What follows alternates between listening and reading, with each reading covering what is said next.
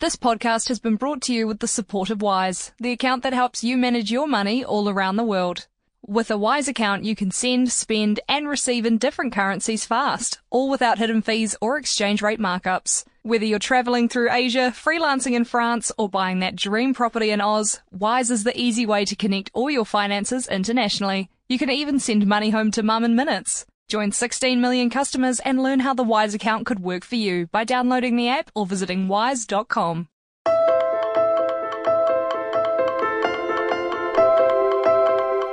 Kia ora, I'm Damien Venuto. It's February 14th, and this is The Front Page, a daily podcast presented by the New Zealand Herald. Cyclone Gabrielle was predicted to be the biggest storm of the century, and it certainly has made its mark. Strong winds have already knocked out power lines, leaving thousands without electricity, while surge swells have rocked coastal areas with enormous power. These conditions have now moved over Auckland, posing enormous risk for a city still recovering from the anniversary day floods. What is it about the storm that made it so powerful? And should we prepare for this to happen more regularly? Today, NZ Herald science writer Jamie Morton explains the weather forces that have fed into the fury of Gabrielle.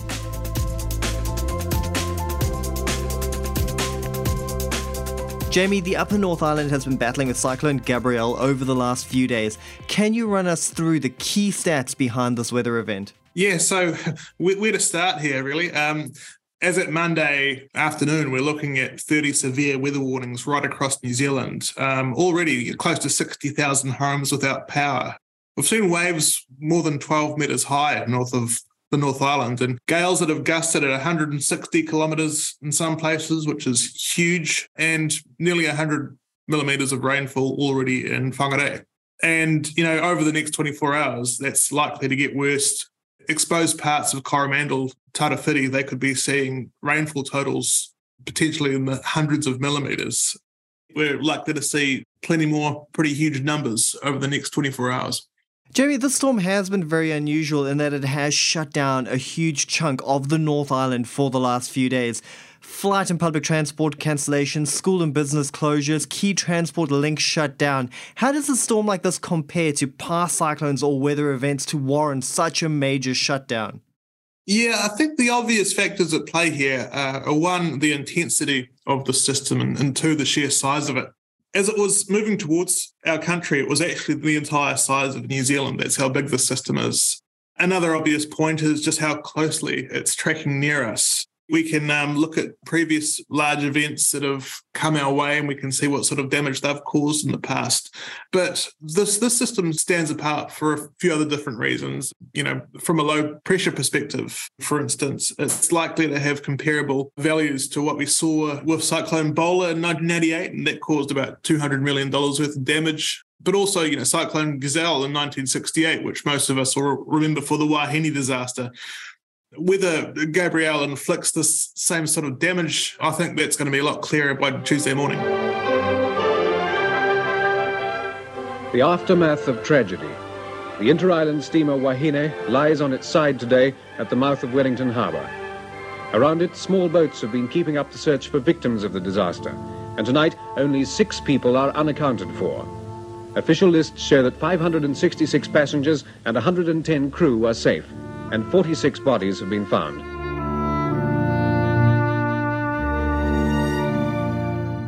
Do you think that the level of shutdown is warranted, even if we don't see the type of destruction that people may imagine a cyclone is capable of causing? I think public agencies certainly don't take these sorts of decisions lightly. Firstly, as I said, you know, Gabrielle isn't any ordinary weather system. There's plenty of extreme elements at play here that have meteorologists and officials extra worried about some of the rainfall and winds it could bring. We're also talking about a system that's so large that Met Service has issued red, orange, and yellow warnings right across the North Island. One forecaster noted she couldn't remember a time that had happened before. And as well, I think we only need to look at the impacts of that January 27th event. Know, that left several people dead and hundreds of homes red or yellow stickered. And Gabrielle, of course, risks compounding the problems that that system already caused. Do you think that the Auckland anniversary floods maybe contributed to the precautions that we're taking for this event? Perhaps it did, but you know, perhaps it didn't. I mean, basically, the ingredients that are in the mix with this potential, you know, extreme weather event we're looking at. I think if you'd put that January 27th event aside and pretended that it never happened, I'd, I'd wager that we'd still be hearing the same messages and looking at the same warnings that are coming out of agencies right now. Gabrielle has been changed from a tropical cyclone to an ex tropical cyclone. Can you explain the differences and how this might impact the severity of the storm? Yeah, so meteorologists are at pains to point out that, while we refer to Gabrielle as a cyclone. It, it ceased to be one in the sense that most of us understand them when it underwent something called a extratropical transition on its way here. So that happened when it met colder waters and stronger upper level winds across the Tasman Sea. And we could now think of it more of as a, a mid latitude system, and its driving forces are no longer things like warm water causing convection, which you know we associate with tropical cyclones, but features that are tens of kilometers above us. Now, it's important to point out that this doesn't mean that the system has become any weaker as it's undergone this transition. And you know, we've seen often in the past, ex-tropical cyclones can sometimes even muster even more lower pressure than their previous forms did.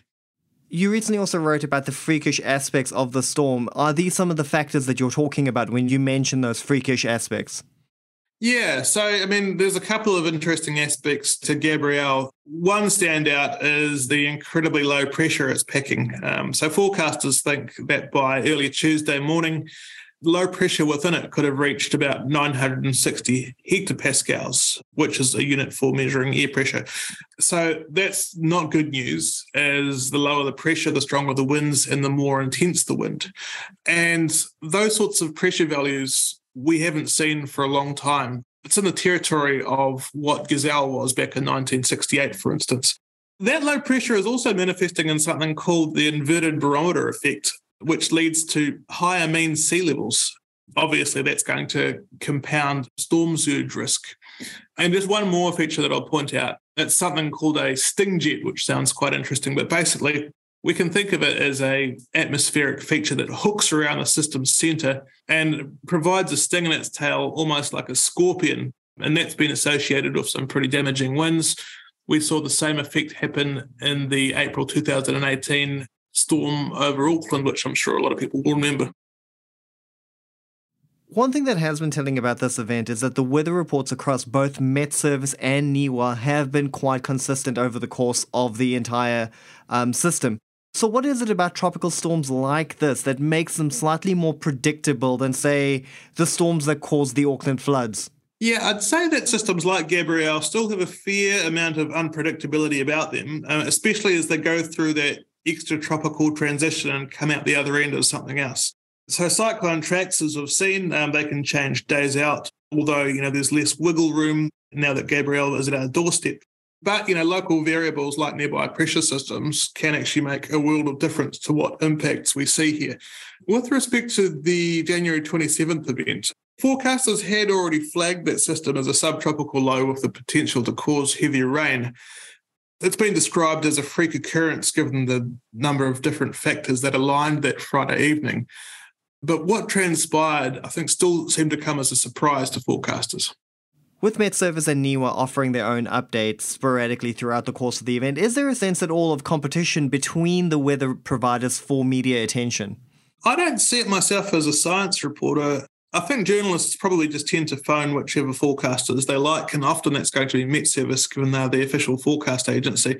Um, but yes, um, that we've got two public weather forecasters operating has drawn a fair bit of publicity and criticism. And um, you know, back in 2020, NIWA and Met Service's boss had to field some pretty awkward questions uh, at a parliamentary select committee. The addition of strong winds and storm surges will mean there are additional risks and the impacts will compound those that are still being felt from last month's event. The better scenario is that it's slightly further away, but please note that even if it's further away, Auckland should expect impacts.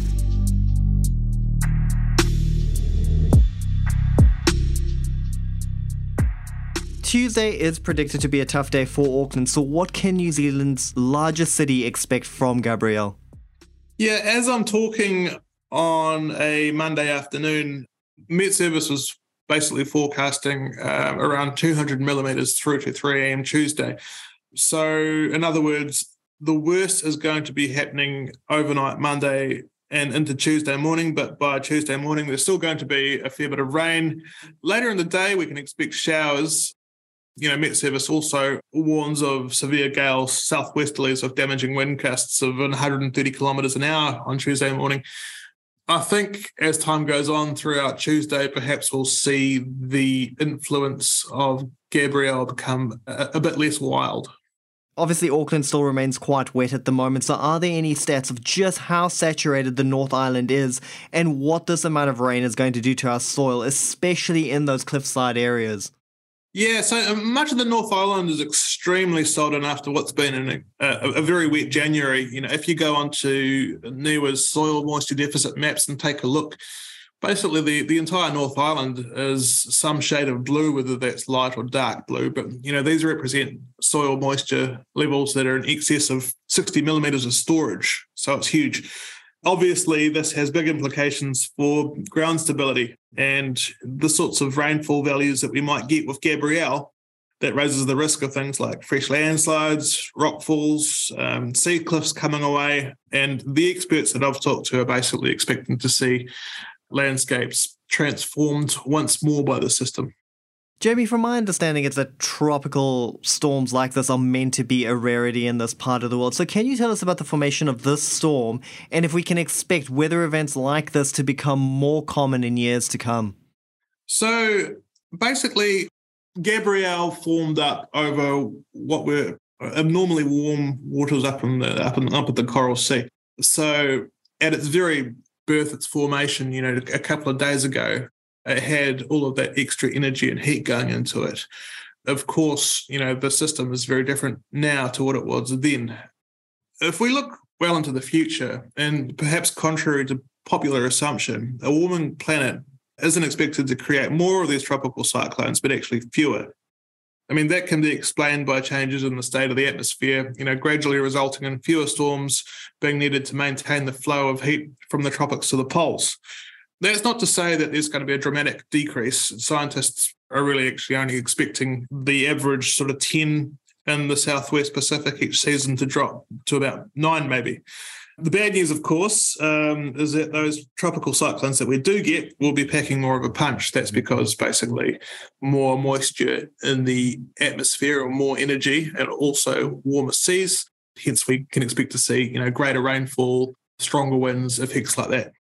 Jamie, having reported on climate change for years now and seeing the impact of these intense weather events, how confident are you that our major cities in New Zealand can withstand what's coming their way in years to come? Yeah, I mean, aside from working out, you know, what's going to be a massive cost of insuring or replacing properties damaged by the impacts that we're going to be getting with these systems, and those costs will mount over time. What stands out to me is is three kind of key lessons. If they weren't learned from that January 27th event, and hopefully they will be from this one.